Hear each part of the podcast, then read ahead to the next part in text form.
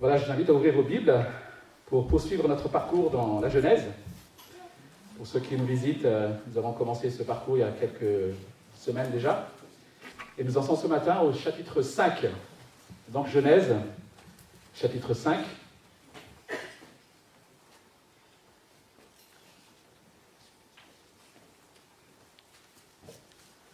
Et je propose donc de faire la lecture. C'est à la page, euh, à la page 5 pour ceux qui ont euh, cette Bible. Vous pouvez en récupérer là-bas si vous n'avez pas.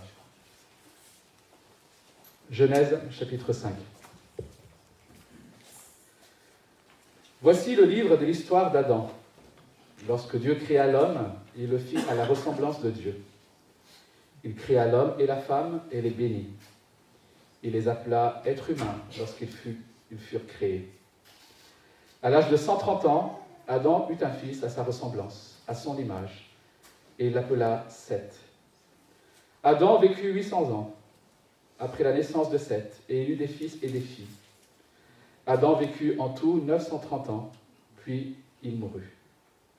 À l'âge de 105 ans, Seth eut pour fils Enoch. Enoch, pardon. Seth vécut 807 ans après la naissance d'Enoch, et il eut des fils et des filles. Seth vécut en tout 912 ans, puis il mourut. À l'âge de 90 ans, Enoch eut pour fils Kénan. Enoch vécut 815 ans après la naissance de Kénan, et il eut des fils et des filles. Enoch vécut en tout 905 ans, puis il mourut. À l'âge de 70 ans, Kénan eut pour fils Mahalalel. Kénan vécut 840 ans après la naissance de Mahalalel, et il eut des fils et des filles. Kénan vécut en tout 910 ans, puis il mourut. À l'âge de 65 ans, Mahalalel eut pour fils Jéred. Mahalalel vécut 830 ans après la naissance de Jéred, et il eut des fils et des filles. Mahalalel vécut en tout 895 ans, puis il mourut. À l'âge de 162 ans, Jéred eut pour fils Enoch.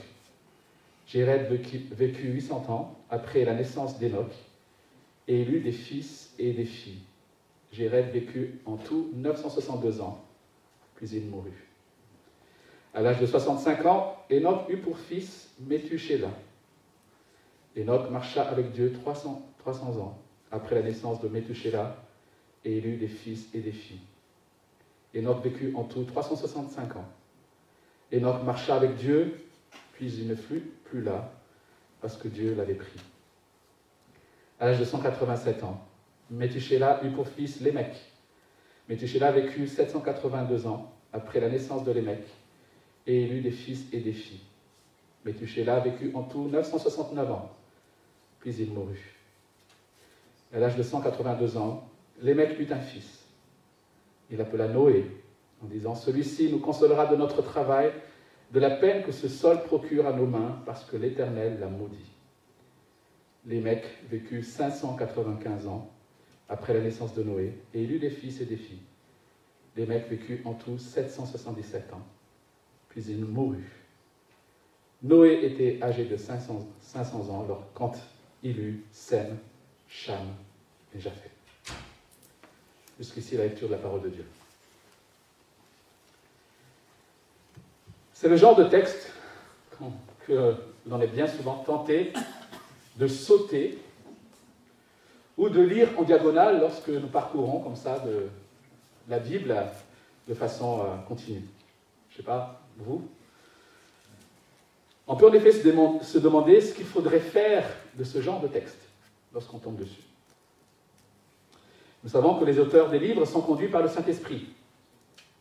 Ils font donc des choix qu'on appelle des choix en quelque sorte éditoriaux. Ils n'écrivent pas juste pour faire plaisir ou pour remplir des pages. Donc, pourquoi ce chapitre 5 de la Genèse? Avant d'y répondre, j'aimerais faire quelques remarques peut-être concernant ce chapitre. Vous avez remarqué, dans ce chapitre, nous avons une généalogie. Une généalogie dont chaque génération décrite est décrite selon la même structure.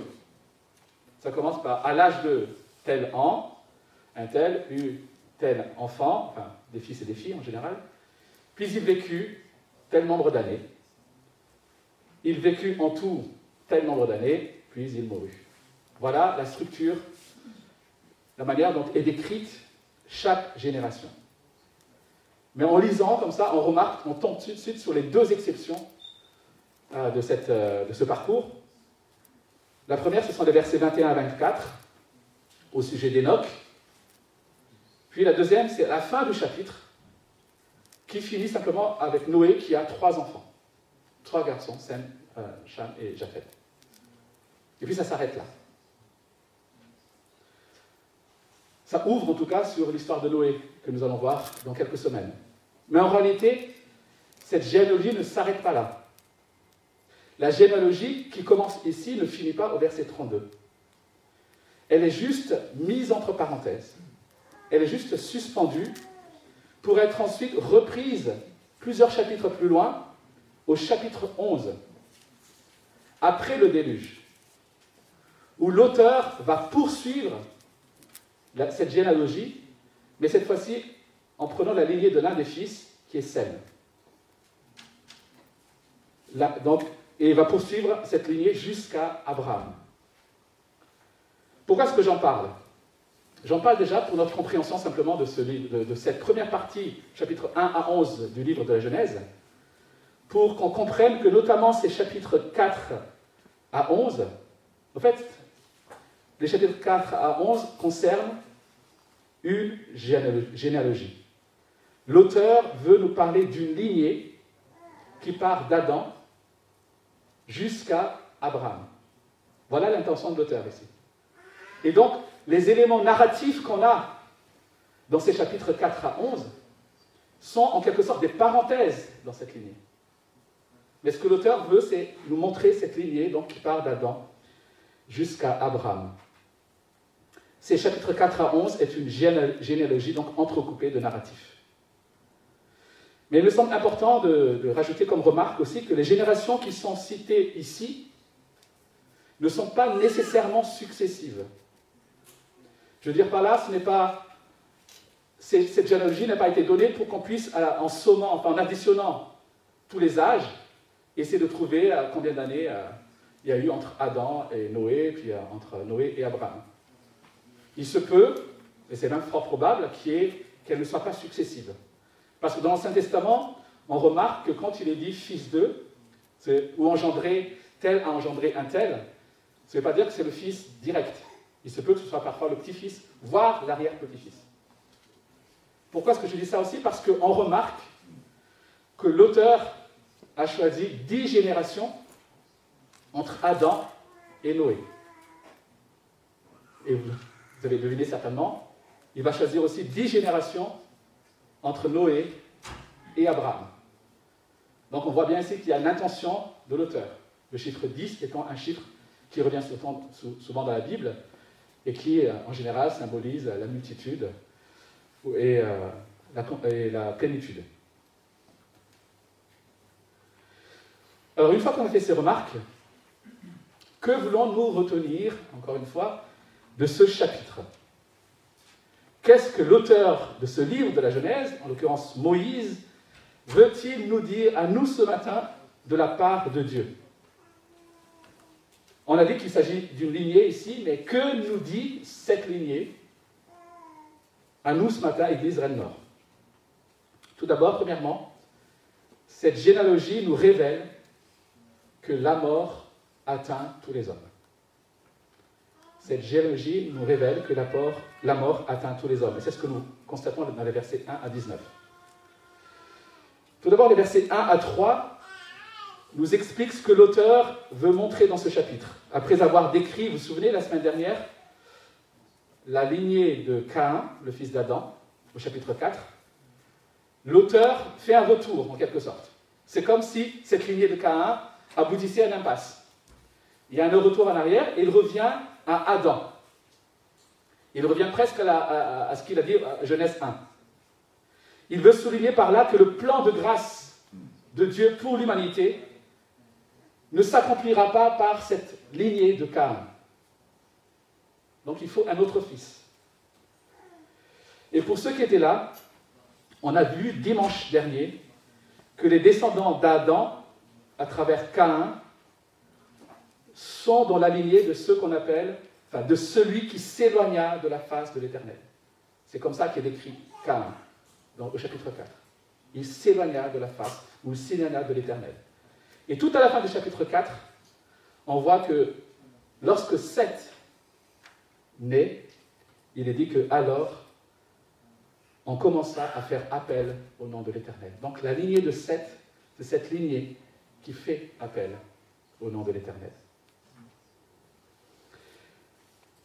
L'auteur revient donc à Genèse 1 et rappelle que l'homme et la femme ont été créés à l'image de Dieu. Et cela donc avant que le péché ne pénètre dans l'humanité.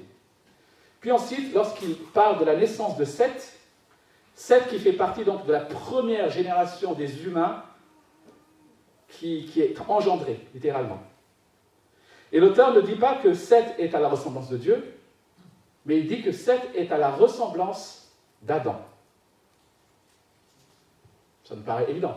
Ben oui, nos fils sont à notre ressemblance. Mais ce que l'auteur veut dire ici, c'est que certes, après la chute, la Bible nous rappelle que les hommes ont gardé l'image de Dieu. On le trouve dans Genèse 9, on le trouve dans, dans le Nouveau Testament aussi. Mais tout en gardant l'image de Dieu, les hommes sont aussi à la ressemblance de leurs parents, qui, eux, désormais, vont naître dans le péché. Vous voyez l'intention de l'auteur ici? Donc, ils sont nés, ils sont à la ressemblance de Dieu, mais ils descendent désormais de parents qui sont touchés par le péché. Donc, à part les noms et les âges, nous constatons que l'auteur ne dit pas grand-chose des générations qui se succèdent. Il y a toute une génération qui se succède. On pourrait faire l'étude des noms, éventuellement, des noms propres, pour essayer de comprendre, tirer quelques leçons, mais il me semble que ce n'est pas ici le, but. Mais ce qui saute aux yeux en lisant cette généalogie, c'est le refrain qui revient. Il vécut, puis il mourut. Il vécut, puis il mourut. Si pour nous qui lisons ce texte, si l'auteur avait juste écrit, par exemple pour Adam, il vécut en tout 930 ans, on comprend naturellement que cette phrase suffit pour dire que au bout de 930 ans, il est mort. N'est-ce pas? Si, on dit de quelqu'un, il a vécu en tout 50 ans, ça sous-entend qu'au bout de 50 ans, il, il est mort. Alors pourquoi est-ce que l'auteur précise, il vécut en tout 930 ans, puis il mourut Et il le fait pour chaque génération? Pourquoi a-t-on besoin de préciser à chaque fois puis il mourut? L'auteur veut nous montrer dans ce chapitre 5, chers amis, que même si c'est bien au travers de cette lignée que Dieu accomplira son salut, cette descendance, cette lignée, comme celle de tous les hommes, n'en demeure pas moins sous le jugement de Dieu. Cette lignée est sous le jugement de Dieu. Vous vous souvenez peut-être pour ceux qui étaient là, de ce que Dieu avait dit lorsqu'il avait interdit à Adam et Ève de manger du fruit de l'arbre de la connaissance du bien et du mal.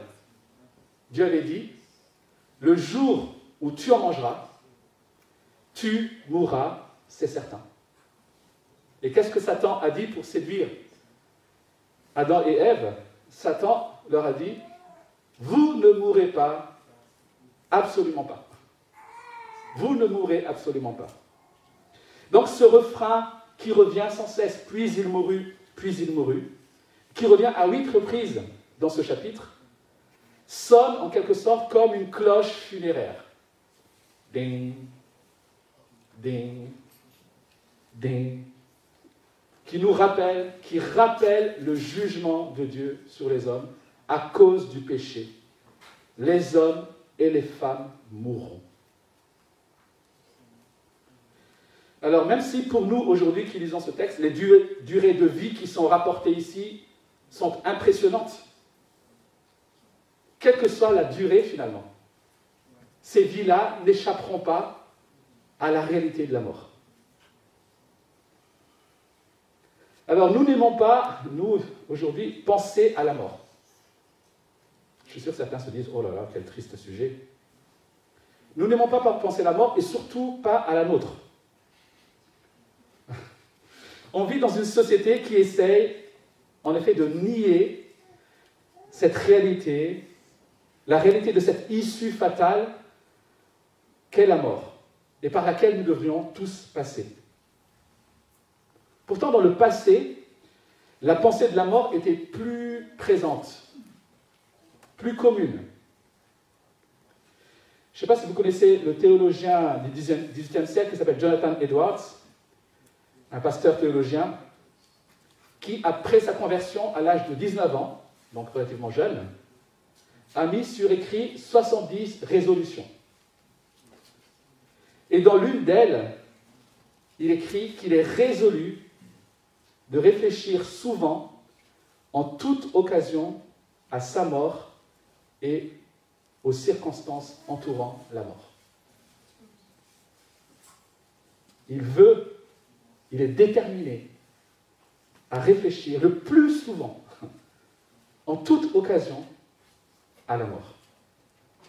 Au Moyen Âge, il était habituel, courant, en tout cas pour les érudits, les savants, les philosophes ou autres penseurs, de garder, vous avez certainement déjà vu ces images-là, de garder sur le bureau un crâne. En fait, le crâne qui était posé sur le bureau leur rappelait que eux aussi, ils connaîtront le même sort que celui qui possédait ce crâne. Et ce rappel qui était nécessaire pour eux s'appelle c'est ce qu'on appelle un memento mori. Memento mori qui signifie souviens-toi que tu meurs. C'est pas simplement souviens-toi que tu vas mourir dans cette traduction, mais c'est littéralement souviens-toi que tu meurs. Ce qui veut dire que tu es, mortel. Et, et, la mort est devant toi. Souviens-toi de cela. Et Genèse 5 nous est laissé comme un memento mori pour nous ce matin, qui nous rappelle que nous mourrons.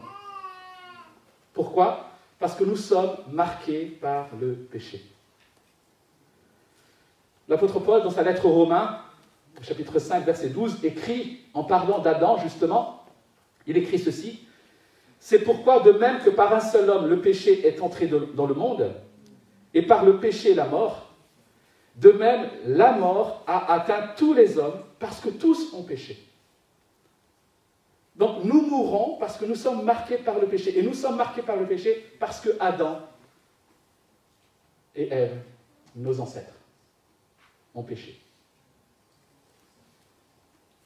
Le péché est donc la cause de la mort dans la race humaine. Alors on dit habituellement, hein, pour atténuer cette fatalité, on dit enfin, habituellement que la mort est naturelle, que la mort fait partie de la vie. Alors, d'une certaine manière, c'est vrai. Mais cela, surtout pour nous chrétiens peut-être, cela ne doit pas nous faire oublier et cacher le fait que la mort est un jugement de Dieu sur le péché. Donc voilà pourquoi on ne devrait pas rester indifférent devant la mort. La mort est un rappel que nous avons, depuis notre ancêtre Adam, nous avons fait du tort au Dieu créateur et qu'un jour, il faudra nous tenir devant lui. Nous aurons à rendre compte de cette offense. Alors nous pouvons essayer de différentes manières de chasser cette pensée de nos esprits. Nous pouvons parfois en plaisanter. Mais ça ne change rien, nous allons quand même mourir. Et lorsque la mort frappe, en réalité, elle laisse peu de monde indifférent. Elle nous rappelle à cette réalité, à cette issue fatale. Nous vivons dans un monde, encore une fois, dans une société qui rejette Dieu. Elle rejette Dieu, mais elle ne trouve pas de solution à la mort. Alors elle préfère ne pas y penser. Mais si nous voulons vivre avec sagesse dans ce monde, alors nous devons nous rappeler que tôt ou tard, que ce soit dans 24 heures, que ce soit dans quelques années, je vais mourir et je vais devoir me tenir devant un Dieu saint. Est-ce que je m'y prépare? Si le but de cette généalogie était de nous montrer uniquement que l'homme vivra puis mourra, ce serait assez sombre et triste. Nécessaire, certes, mais bien sombre et triste. Heureusement qu'au milieu de ces refrains, on a une exception lumineuse, comme quelque chose qui brille des ténèbres. Lorsqu'on lit le texte, ça saute aux yeux, en. Lorsqu'on arrive à Enoch, on est tellement habitué au refrain. Au lieu d'avoir le refrain Il mourut, nous avons au verset 24 Enoch marcha avec Dieu, puis il ne fut plus là parce que Dieu l'avait pris. Et là, ah, lueur d'espoir. Ce n'est donc pas une fatalité, la mort. Et cela nous conduit à la deuxième leçon de cette lignée de sept. La première, c'est que la mort a atteint tous les hommes. Et la deuxième, c'est que la victoire sur la mort est possible. C'est les versets 20 à 24. Ce que l'auteur dit ici au sujet d'Enoch peut sembler ambigu lorsqu'il dit Il ne fut plus là parce que Dieu l'avait pris. Parce, pourquoi je dis que c'est ambigu? Parce qu'aujourd'hui, lorsqu'on dit, on parle d'un décès, on dit aussi Oui, euh, Dieu a pris mon père. Mais ici, lorsqu'il dit que Dieu l'avait pris, cela ne signifie pas qu'il est mort. Et heureusement que l'épître aux Hébreux, donc l'auteur de l'épître aux Hébreux, donc bien plus tard dans la Bible, au chapitre 11, verset 5, il est précisé que Enoch a été enlevé pour échapper à la mort. Donc pour Enoch, vous savez, cette cloche funéraire, ding, ding, ding, cette cloche n'a pas, sonné pour lui. Il semble, et cela semble être lié au fait qu'il marcha avec Dieu. Je dis semble parce que le texte ne semble pas ici faire de lien direct. Mais si on lit le livre, justement, des Hébreux, Hébreux 11, chapitre 5 et 6, nous lisons, c'est à cause de sa foi qu'Enoch a été enlevé pour échapper à la mort. On ne l'a plus retrouvé parce que Dieu l'avait enlevé. Avant d'être enlevé, il avait en effet reçu le témoignage qu'il était agréable à Dieu.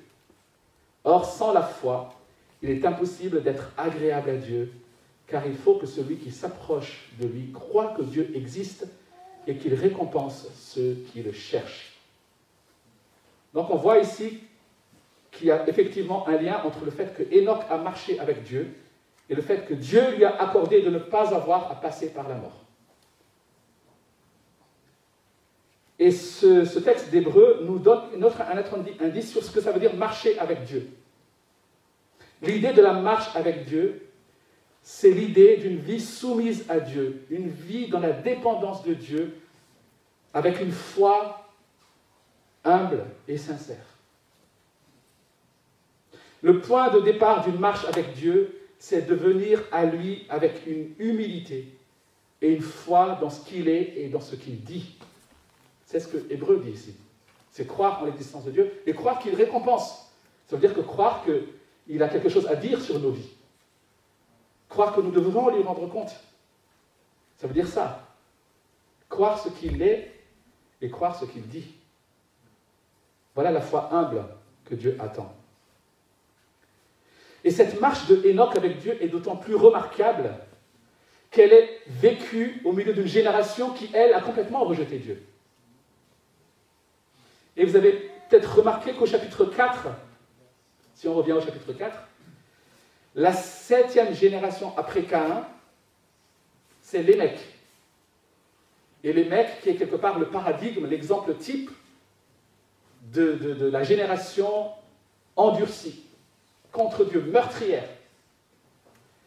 Et lorsqu'on regarde la lignée de 7 à la septième génération, à nouveau, en parallèle donc à l'émec, qu'est-ce qu'on trouve? On trouve Enoch. Donc Enoch a vécu au milieu d'une génération qui avait rejeté Dieu, qui était contre Dieu, les descendants de Cain. Rappelons-nous que c'est Moïse qui a écrit ce livre. Et lorsque Moïse écrit ce livre, il était à la tête d'un peuple que Dieu a choisi et qui était sur le point d'entrer dans le pays que Dieu avait promis après la délivrance de l'esclavage en Égypte. Et en écrivant ce, livre, inspiré par le Saint-Esprit, Moïse veut leur rappeler ici qu'ils vont, eux qui sont descendants d'Abraham, ils vont être entourés de nations qui sont contre Dieu, de nations qui sont les descendants de Cain. Et ce qui les invite, il les invite à faire attention à prendre garde à ces nations-là, pour ne pas être emportés dans leur voie. Et pour cela, il veut aussi les inviter à marcher avec Dieu, comme Enoch a marché avec Dieu. Et si cela a été valable pour le peuple d'Israël qui rentre sur la terre promise, cela est valable encore pour nous ce matin. Si nous sommes le peuple de Dieu, si nous faisons partie de ce peuple de Dieu, nous sommes invités aussi à faire attention à la génération euh, aux descendants de Cain qui nous entourent. Et pour persévérer dans cette marche avec Dieu. L'idée de la marche avec Dieu renferme aussi celle d'une intimité, d'une communion avec Dieu. C'est de cette manière d'ailleurs que les auteurs de l'Ancien Testament exprimaient ce qu'on appelle la piété, l'attachement à Dieu. Alors devons-nous conclure à la suite de ces récits que tous ceux qui marchent avec Dieu échapperont à la mort? Est-ce que c'est ce que le, le texte veut dire? Si c'était le cas, alors il faudrait conclure que dans l'histoire biblique, il n'y a quasiment personne qui a marché avec Dieu. Car le seul homme qui a été enlevé par Dieu sans passer par la mort, en plus d'Enoch, c'est le prophète Élie. Donc si la récompense de la marche avec Dieu était d'être enlevé, ben, il n'y a pas beaucoup de monde qui a marché avec Dieu dans l'histoire. Alors pourquoi Enoch? Si Dieu a permis à Enoch d'échapper à la mort, c'est pour servir de signe. C'est en quelque sorte une prophétie. Au travers d'Enoch, Dieu veut montrer qu'il est le seul qui pourra vaincre la malédiction de la mort. Il est le seul qui permettra aux hommes d'échapper à ce jugement terrible qui est sur eux. Dieu ouvre ici une fenêtre d'espoir pour les hommes. Il y a une victoire possible sur la mort. Mais cette victoire passera par moi. Enoch, septième génération après sept, est une lueur d'espérance qui nous est laissée et qui nous rappelle que la victoire sur la mort est possible. Mais ce n'est pas la seule lueur d'espérance que nous avons ici. Verset 25 à 32, nous avons une espérance de la fin des labeurs. Une espérance de la fin des labeurs, c'est notre troisième leçon. Nous retrouvons dans la suite de la généalogie après Enoch la structure habituelle. Nous retrouvons le refrain habituel. Mince. Vous savez, on, on lit le truc et puis on, arrive à Enoch, on se dit Ah, ça y est, c'est en train de changer. Ce n'est plus il vécut puis il mourut. Mais lorsqu'on poursuit la lecture, on retombe sur ce refrain. Ce qui nous montre que Enoch n'a pas renversé le cours de l'histoire. Enoch n'a pas renversé ce jugement. Et ça se poursuit jusqu'à ce qu'on arrive à Noé, à qui le Père, le mec, les mecs, a donné ce nom, verset 29, en disant Celui-ci nous soulagera de notre œuvre et du travail de nos mains sur la terre que l'Éternel maudite. Intéressant. Intéressant parce que l'étymologie justement du nom Noé signifie repos ou consolation. Donc les à la naissance de son fils, fait en quelque sorte ce qu'on appelle un oracle. Un oracle qui fait référence à la malédiction de Dieu dans Genèse 3, 17, où Dieu a maudit la création à cause d'Adam. Mais dans cet oracle, il y a aussi référence à Genèse 3, 15, où Dieu annonce qu'un jour la descendance d'Ève écrasera la tête du serpent et mettra fin à cette malédiction. Donc on peut dire que les mecs ici manifestent une certaine foi, en tout cas, dans ce que Dieu avait promis à son ancêtre Ève. Les mecs placent dans la naissance de cet enfant Noé une espérance. Il espère que cet enfant sera le sauveur qui apportera enfin la fin des labeurs et qui mettra fin à la malédiction du péché. Alors cet oracle de l'Émec inaugure dans la Bible l'attente d'un sauveur. C'est la première attente d'un sauveur qui est exprimée clairement ici, dans la Bible. Et lorsque vous lisez la Bible tout au long de l'histoire, cette attente va aller en augmentant. Notamment lorsqu'on va arriver dans le prophète Ésaïe, par exemple, là, l'attente d'un enfant qui viendra sauver est beaucoup plus claire. Mais elle démarre ici. Un enfant qui nous soulagera de nos labeurs. Mais cette attente ne sera pas satisfaite par Noé. Et c'est ça le livre de la Genèse. On place de l'espoir quelque part, on a un espoir, et puis hop, ça retombe et ça recommence. Et ça va recommencer comme ça jusqu'à Jésus-Christ. En effet, Noé, la mission de Noé sera radicalement différente de ce qu'espéraient les mecs. Mais ça, nous le découvrirons dans les prochaines semaines. Je préfère conclure dans l'un des livres de la Bible qu'on appelle Ecclésiaste. Il est dit ceci dans Ecclésiaste chapitre 7 verset 2. Mieux vaut se rendre dans une maison de deuil que dans une maison de festin, car telle est la fin de tout homme, et celui qui est en vie peut ainsi se mettre à réfléchir. Alors ce matin, nous n'étions pas dans une maison de deuil, enfin j'espère, mais nous étions dans la généalogie du chapitre 5 de la Genèse. Un chapitre qu'on aurait peut-être tendance à ignorer, de la même manière que nous ne sommes pas naturellement attirés dans une maison de deuil. Pourtant, ce que nous avons entendu ce matin ne devrait pas nous laisser indifférents. Ce refrain, il vécu, puis il mourut, devrait nous accompagner pendant ces prochains jours. Que nous soyons croyants ou pas, nous ne pourrons pas échapper, à la question de la mort. Et derrière cette question de la mort, voilà pourquoi on n'aime pas cette question-là. Parce que derrière cette question de la mort, il y a la question de ce qu'il y aura après la mort. Celui qui ne croit pas en un au-delà, un véritable athée, et ce n'est pas souvent qu'on en rencontre en réalité. Parce que même ceux qui disent qu'ils ne croient pas en Dieu, ils croient en quelque chose. Ils croient que leur, famille est partie quelque part, etc. Mais celui qui ne croit pas en un au-delà, il devrait alors, tôt ou tard, s'il est lucide, faire face à l'absurdité de la vie. Pourquoi tous ces efforts? Pourquoi tous ces labeurs? Tout ce qu'on peut faire dans cette vie est comme, c'est un auteur qui écrit ça, est comme une personne qui remet les chaises en place sur le pont du Titanic alors que le bateau est en train de couler. C'est absurde. Si rien n'existe après la mort, alors il ne reste plus que le désespoir. C'est un athée aussi qui a écrit ça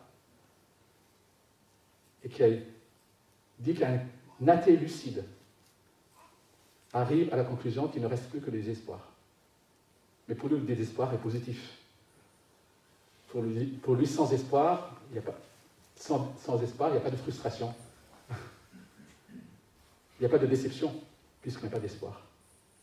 C'est assez oriental comme position. Croire en un au-delà, ça c'est l'opposé, ne nous permet pas non plus d'échapper à la question de la mort. Car la question du jugement de Dieu devant qui nous devrons nous tenir n'est toujours pas résolue. Tu crois qu'il y a quelque chose après? Ok. Mais alors, est-ce que tu es prêt pour cette chose qui est après? Parce que la Bible dit que cette chose qui est après, c'est le jugement. Et nous avons vu dans cette généalogie, heureusement, des lueurs d'espoir. L'espoir d'une victoire sur la mort et l'espoir d'un sauveur qui viendra apporter le repos et la consolation. Chers amis, cette espérance millénaire qu'on trouve tout au long de la Bible verra son accomplissement plusieurs milliers d'années plus tard, dans la venue de Jésus-Christ. Jésus-Christ, le Fils de Dieu, fait homme. Jésus-Christ, né de la descendance de Seth, Enoch et Noé, Abraham. Jésus-Christ est le seul homme qui a vécu sans péché. Le seul homme qui a marché parfaitement avec Dieu, d'une façon parfaite, d'une façon totale. Jésus-Christ est bien plus parfait qu'Enoch. Et pourtant, Jésus-Christ va connaître la mort. Lui qui a marché parfaitement avec Dieu va connaître la mort. Lui qui était sans péché, la Bible dit, il a pris nos péchés. Il a pris le jugement qui était attaché. Voilà pourquoi il va subir la pire des morts. Il a été maudit à notre place. La colère de Dieu est tombée sur lui. Mais Jésus-Christ n'est pas resté dans le tombeau. Jésus-Christ est ressuscité. Il a vaincu la mort.